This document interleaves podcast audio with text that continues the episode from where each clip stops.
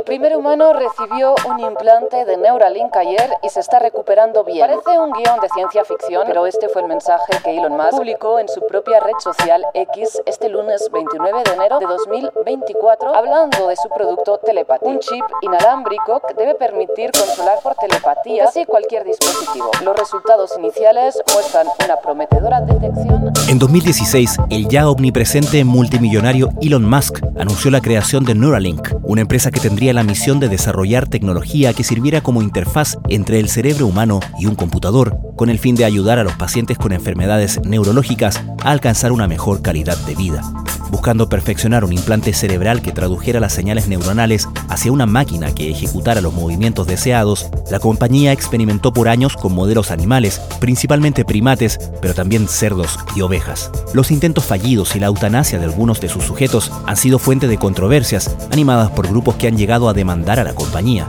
Por su lado, la empresa ha exhibido sus avances con satisfacción. Hace dos años sorprendió al mundo con el video de Pager, un macaco de 9 años a quien se le implantaron dos chips, uno a cada lado del cerebro. Con ellos, Pager podía jugar al clásico juego computacional Pong, controlando sus jugadas solo con su cerebro. En mayo del año pasado, Neuralink alcanzó un hito al lograr la aprobación de la FDA, el organismo regulador de Estados Unidos, para iniciar pruebas clínicas en sujetos humanos. Y hace un par de semanas, el propio Elon Musk publicó un anuncio que marcó otro hito. El primer humano ha recibido un implante de Neuralink y se está recuperando bien, escribió.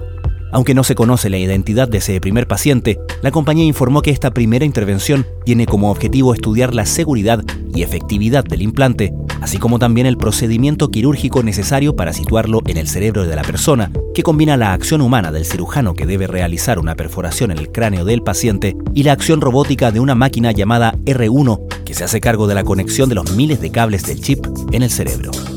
El anuncio de Musk fue recibido con asombro, pero también sirvió para darse cuenta de que en este campo su compañía está lejos de ser la única.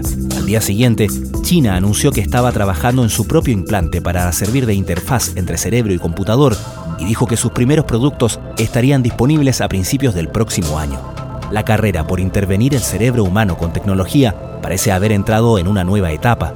Mientras representa una esperanza por su potencial terapéutico para millones de pacientes, también estimula la preocupación y la reflexión sobre qué tipos de intervención podremos en el futuro hacer en nuestros cerebros y a dónde estamos dispuestos a llegar. Para conocer más sobre las bases científicas de estas intervenciones y sus implicancias, hoy conversamos con el doctor César Ravelo, investigador del Centro Basal Ciencia y Vida de la Universidad San Sebastián. Firstly, can you explain what Neuralink is and what the goal of it is? Uh, we put a, a chip in your brain to control your mind. Desde la redacción de La Tercera, esto es Crónica Estéreo. Cada historia tiene un sonido. Soy Francisco Aravena. Es lunes 4 de marzo.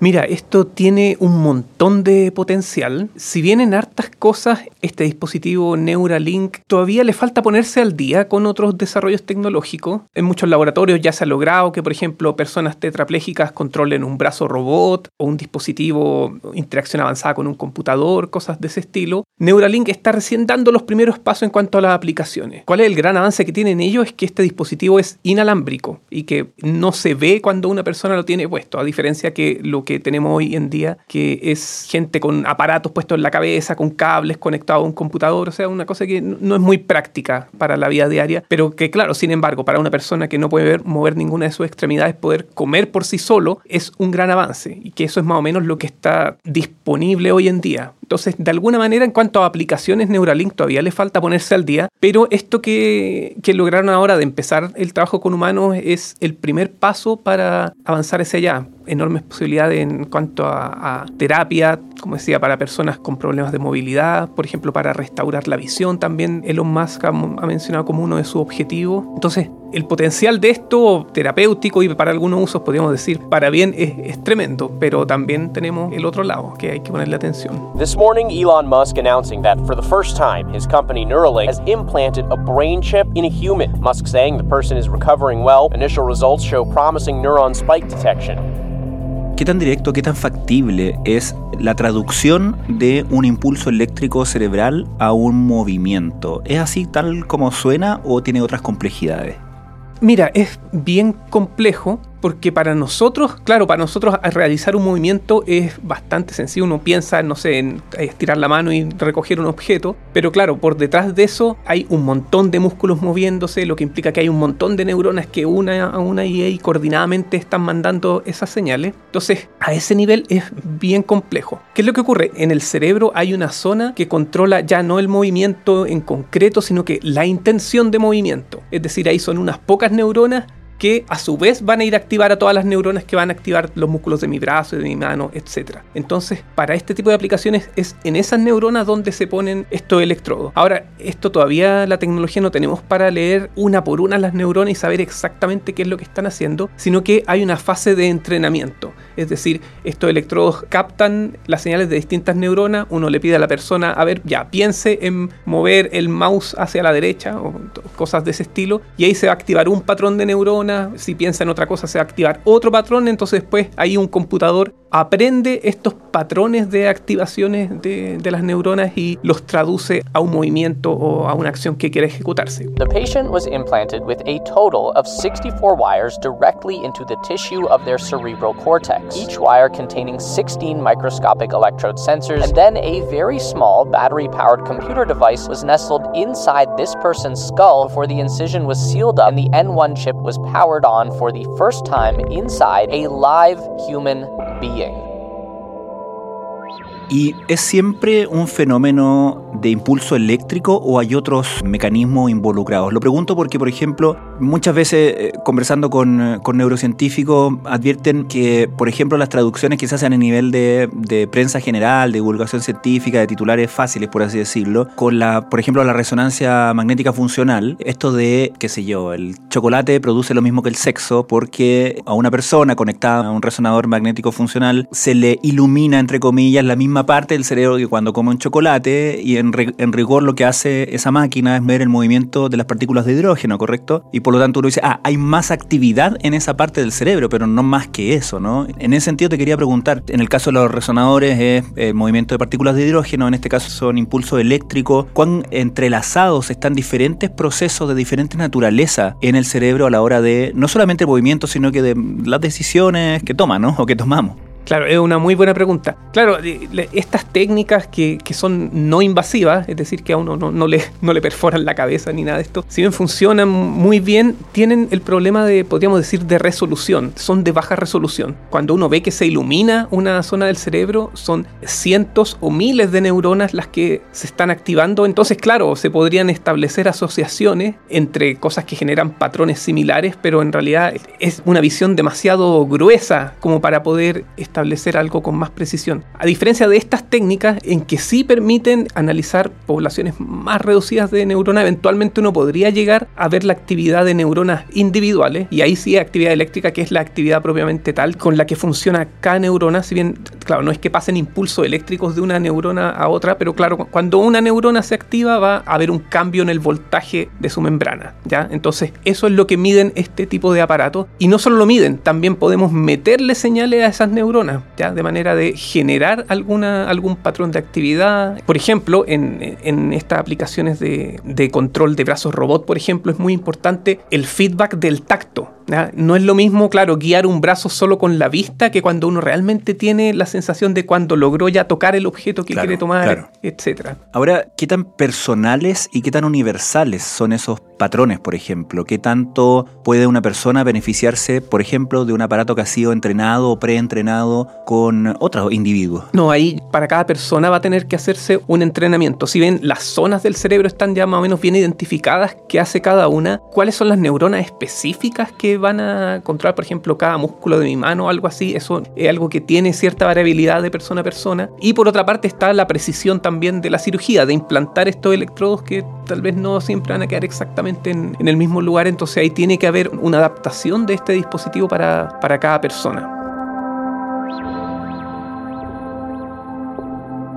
Con las experiencias que, para no hablar del, chip en concreto de Neuralink, ¿no? sino que en general esta línea de investigación y las experiencias que conoces al respecto, tanto en experimentación con, personas como con modelos animales, ¿existe alguna conclusión respecto de, o alguna noción respecto de qué reacción puede tener el propio cerebro cuando se ve expuesto a estos estímulos que finalmente son externos? Estoy pensando en, por ejemplo, fenómenos como la neuroplasticidad, ¿no? Y si un cerebro que se percibe como invadido por un emisor de estímulos externos puede generar algún tipo de reacción. ¿Se sabe algo de eso? Mira, a nivel de detectar un estímulo como externo, hasta donde yo sé, no, no, hay, no hay mucho de eso, pero lo que sí hay bastante es que, como dices tú, la plasticidad y el cerebro de alguna manera es muy adaptable. Entonces, claro, si yo estoy todo el rato ahí metiéndole un, estímulo, esas neuronas se van a, pueden generar un fenómeno de desensibilización, de manera que después para lograr el mismo nivel de activación voy a tener que meterle un estímulo más fuerte. Y que es lo mismo que pasa con, los medicamentos, con las drogas, que es el mismo efecto, pero claro, ahora a nivel eléctrico, porque en el fondo es lo mismo, o sea, yo estoy activando a una neurona, ya sea eléctricamente o químicamente, y la neurona podríamos decir que va, a querer mantener su nivel de activación normal, entonces se va a desensibilizar al estímulo. Claro, estaba pensando en lo, que mencionaba respecto de la importancia del tacto en todo este proceso, ¿no? Eh, es decir, del feedback que tiene del propio cuerpo, el cerebro en el fondo, al, emitir esta orden, ¿no? Y al, sentir que se ha completado un poco la, tarea. No sé si viene al caso, pero estaba pensando en el fenómeno de los lo amputados y el dolor fantasma, ¿no? Estos amputados que de repente que se pierden un brazo y les duele mucho el brazo que perdieron, pero les duele de verdad, o sea, en el fondo no, no lo están inventando. Y es muy difícil sacarles ese dolor porque es un dolor en el cerebro, digamos. Obviamente obviamente no es la extremidad porque la extremidad ya no la tienen, ¿no? Y en esos casos eh, entiendo que es una terapia bastante exitosa, es la del espejo, ¿no? La de engañar al, cerebro diciéndole, está este brazo, cuando en realidad es el reflejo del, brazo contrario, ¿no? Para finalmente mostrarle o engañar al cerebro diciéndole, mira, está, está el brazo y lo estamos, qué sé yo, aliviando ahora, ¿no? Pensando en ese loop y en la importancia que tiene para el cerebro y para el aprendizaje de nuestro cerebro, el feedback que le da todo nuestro cuerpo. ¿Qué desafíos en ese sentido una tecnología como esta podría encontrar?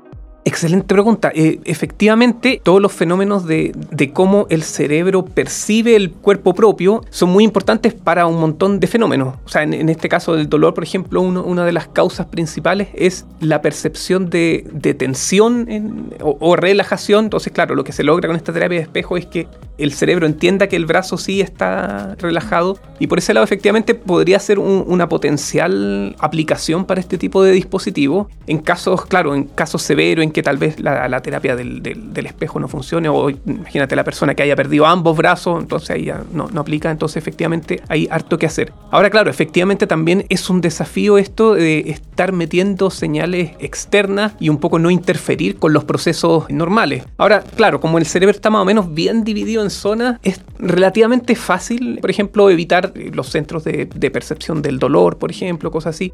O al contrario, efectivamente dirigir ahí las señales para controlar otro tipo de patologías, todo esto que tiene que ver con, dolor crónico, no necesariamente por, por, amputación. Si finalmente esa es una de las grandes potencialidades de, este tipo de aparatos, uno podría pensar en el futuro, digo, ahí destaco esto de en el futuro porque aún falta mucho desarrollo para llegar a algo así, pero eventualmente teniendo acceso a regular la actividad, ya sea aumentar la actividad de unas neuronas o bajar la actividad, podríamos atacar un montón de enfermedades, incluso cosas como la depresión, así como podríamos decir problemas conductuales, no solo físicos, porque básicamente todo se regula en el cerebro, entonces si podemos regular eso, podríamos solucionar un montón de problemas, pero claro, siempre ahí con la precaución de no causar más problemas de los que uno está arreglando. O sea, aún hay mucho que aprender sobre cómo se regulan estas neuronas, cuál es la señal que tendríamos que ponerle para eh, regular su actividad y cosas de ese tipo. O sea, aún queda un montón de trabajo por hacer. Neuralink anuncia su primer paciente humano. ¿Qué tanta veracidad hay que atribuir a la afirmación, a este anuncio que hizo Elon Musk esta semana? En realidad, estamos ante una frontera muy interesante, inquietante también, por supuesto, y como bien señalas, hay que tomar este anuncio con cautela. Lo que se colocan son electrodos en ciertas zonas del cerebro donde están los circuitos que están activados de manera patológica en exceso. Neuralink's goal is to help paralysis patients communicate by connecting their brain to a computer. Esencialmente es abrir un pedazo del cuero cabelludo, quitar aproximadamente un trozo de cráneo del tamaño de una moneda y luego el robot inserta los electrodos. Pero como todo, por supuesto, tendrá sus y sus desventajas. Estás escuchando Crónica Estéreo, el podcast diario de la tercera. Hoy conversamos con el doctor César Ravelo, investigador del Centro Basal Ciencia y Vida de la Universidad San Sebastián, sobre el anuncio del primer chip de Neuralink implantado en un cerebro humano.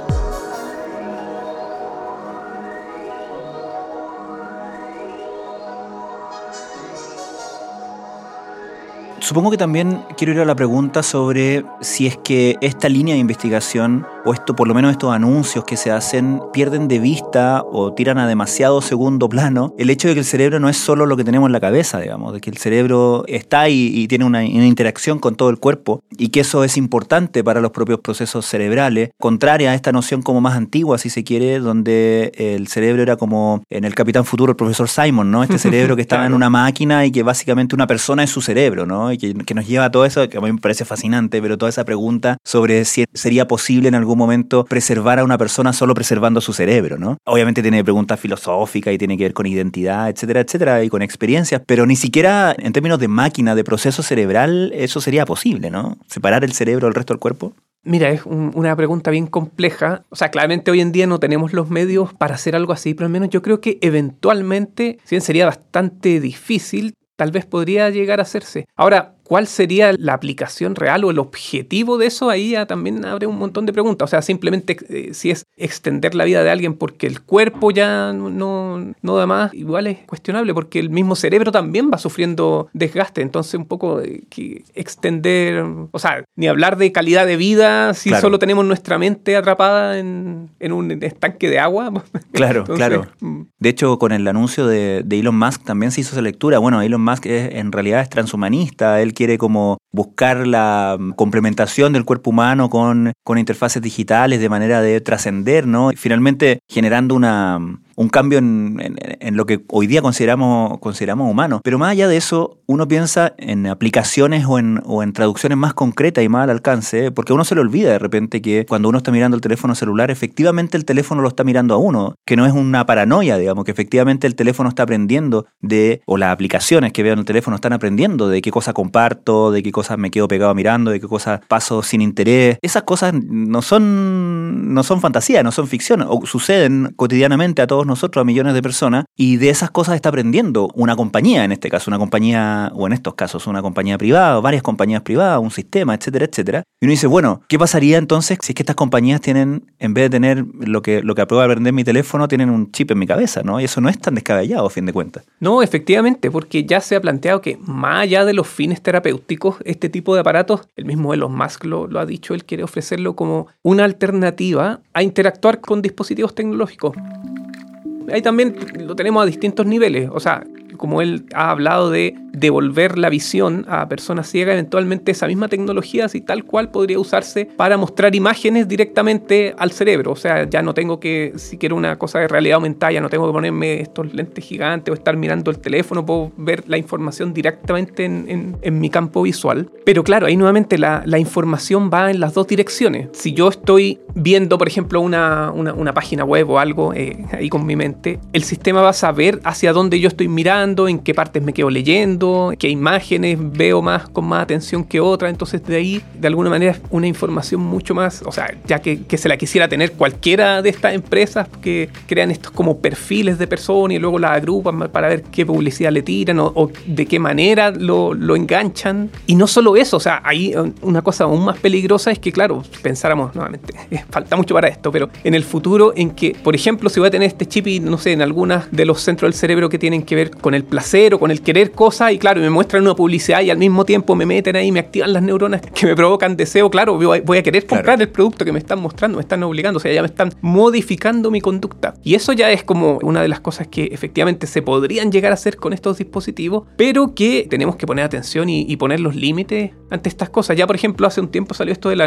Unión Europea para mm, Claro. regular el uso de inteligencia artificial, pero eso también podría extenderse a cosas como esta, o sea, cualquier aparato que modifique tanto mi, mi identidad, mi conducta, todo eso debería estar totalmente prohibido. Ahora tenemos el otro caso, claro, aquí es- estamos pensando en una cosa de una empresa que me quiere hacer algo en, en mi cerebro, pero ahí está, hay- otra, otra arista que también es bien interesante y es qué es lo que yo quiero hacer con mi cerebro, o sea, si yo me quiero poner ahí el chip para, para ser más inteligente o como dice Elon Musk, conectarme a una inteligencia artificial para aumentar mis capacidades, ¿qué va a pasar con eso? O sea, ahí vamos a empezar a pensar en, en una segregación de la Claro, sociedad. ¿quién tiene acceso a eso, no? Efectivamente, efectivamente. O también, incluso cosas más simples, no, no, no necesariamente ser más inteligente, pero incluso ver información, por ejemplo, incluso en los deportes. Si yo, no sé, voy corriendo y el, el aparato ahí me va diciendo a qué velocidad viene corriendo el- mi contrincante y cosas así. O sea, cada vez ya tendríamos que empezar a, Claro. a tratarlo igual como el doping o Como hacer doping. una, o una olimpiada eh, aparte, así como de gente mejorada tecnológicamente. Bueno, hay, hay un montón de cosas que como sociedad tenemos que discutir para ver dónde queremos poner los límites. En el aspecto clínico, me parece que los beneficios son muy interesantes y por lo tanto ha sido aprobado en Estados Unidos. Pero también hay que reconocer las áreas de discusión alrededor de esto. Sí, exactamente. Hubo muchas denuncias en los experimentos que se hicieron en monos, eh, sobre todo antes de probar esa tecnología en humanos. César, ¿qué te pasa a ti como científico desde tu especialidad mirando que por un lado me imagino que puede ser o debe ser muy excitante todo lo que está pasando y todo imaginar todas las potencialidades y todas las preguntas que de hecho se abren y la posibilidad de investigar en esas preguntas, ¿no? Que son tremendamente trascendentes, pero por otro lado me imagino que también hay lo que mencionaba recién, digamos, una, una preocupación respecto de los caminos que se están siguiendo, de cuáles son los estímulos para estas investigaciones, más allá obviamente del- de la persecución humana de- del saber, ¿no? ¿Cómo convives tú con lo que está pasando ahora? ¿Sientes que estamos, por ejemplo, en, un, en medio de una revolución en ese sentido, en una época dorada de la biología computacional, por ejemplo? ¿Sientes eh, alguna dualidad al respecto? ¿Cómo te enfrentas a estas noticias tú? Sí, mira, es bien complejo. Por un lado, como te digo, para llegar a este tipo de, aplicaciones aún falta bastante desarrollo. Más que nada porque todavía no entendemos del todo cómo funciona el cerebro. Ahora, estos mismos desarrollos nos van a permitir, yo creo, acelerar la investigación en ese ámbito. Vamos a poder entender de mejor manera cómo los patrones de activación de neuronas generan distintas eh, acciones, efectos en el cuerpo, etcétera. Pero claro, también esto abre, eh, es un poco como abrir la caja de Pandora. O sea, esto también abre posibilidades de mal uso que son bastante peligrosas. Incluso ya el hecho de tener un dispositivo más allá de, más allá de lo que hemos conversado, estas tanto aplicaciones buenas como malas, ya el hecho de tener un dispositivo que se conecte a otro nos podría, por ejemplo, abrir a que nos puedan hackear el cerebro. O sea, no solo que ya la empresa que nos puso el, chip o, yo ahí como lo configuro, lo programo, sino que también un, un tercero además podría meterse entre medio y ya sea ro- robar información o nuevamente controlar mi, identidad. Entonces ahí se abre un montón de, preguntas. O también, ¿qué pasa si, no sé, como por error, por accidente, este tipo de dispositivo me cambia la personalidad? O ya pongamos en el caso extremo así, me hace cometer un asesinato. ¿de quién es la culpa? La culpa es mía, la culpa es del chip, la culpa es de la empresa que me lo puso, del médico. Hay que resolver esas preguntas, tenemos que ponernos de acuerdo, yo creo, antes de que estén listos estos productos, porque una vez que la tecnología llega, ya es muy difícil regularla. Entonces, antes de que esté listo esto, tenemos que tener estas conversaciones, tiene que haber una legislación apropiada y claro, como digo, el estar ahí como al medio es por un lado efectivamente emocionante, pero también genera preocupación y en ese sentido lo importante es que nos empecemos a preparar para estos posibles escenarios.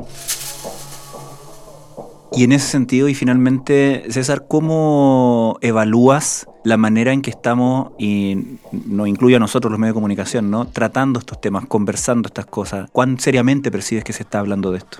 Mira, yo creo que igual es bien complejo tratar estos temas sin tampoco volverse alarmista. Eso igual es, importante. Que no haya tampoco un, miedo generalizado que, que a veces pasa con todo esto de la inteligencia artificial. Entonces es bastante complejo. Yo creo que hace falta conversarlo, que se traten estos temas un poco más, precisamente porque gran parte de los problemas con esto del alarmista es cuando la información no está clara y alguien entre medio ahí empieza a inventar y empiezan las conspiraciones o la gente empieza ahí a como a rellenar la información que falta con sus propios miedos. Entonces ahí, ahí empiezan a aparecer los problemas cuando la, la comunicación, la información no se logra transmitir de manera apropiada. Ahora también está el otro lado y que es de cómo se comunican estos avances de cuando hay otras intenciones más allá de, o sea, si estamos hablando de, de un negocio y de conseguir más inversionistas para este tipo de cosas, en que ahí tiende a haber igual un, por el mismo Elon Musk que por su personalidad tiende así como a ser un poco... eh, Claro, grandilocuente. ¿no? exagerado, con- Mm. ¿no? Y exa- a veces exagerado, demasiado optimista con algunas cosas. Entonces hay que ahí, por un lado, hacer como el volver a la realidad y establecer que efectivamente, o sea, si bien pu- pueden haber muchas ambiciones y muchas potenciales aplicaciones, todavía falta mucho para eso, así que to- todavía no, no- no hay que asustarse tanto. Pero sí, hay que empezar a, a tratar estos temas.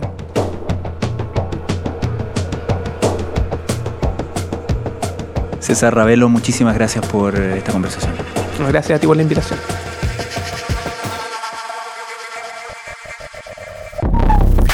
Crónica Estéreo es un podcast original de La Tercera. La edición y conducción es de quien les habla, Francisco Aravena. El diseño y postproducción de sonido son de Michel Poblete. Nuestro tema principal es Say Again de Citadel. Escucha todos nuestros episodios en Spotify o en tu plataforma favorita de podcast y en latercera.com. Nos encontramos mañana en una nueva entrega de Crónica Estéreo. Cada historia tiene un sonido. El podcast diario de la tercera.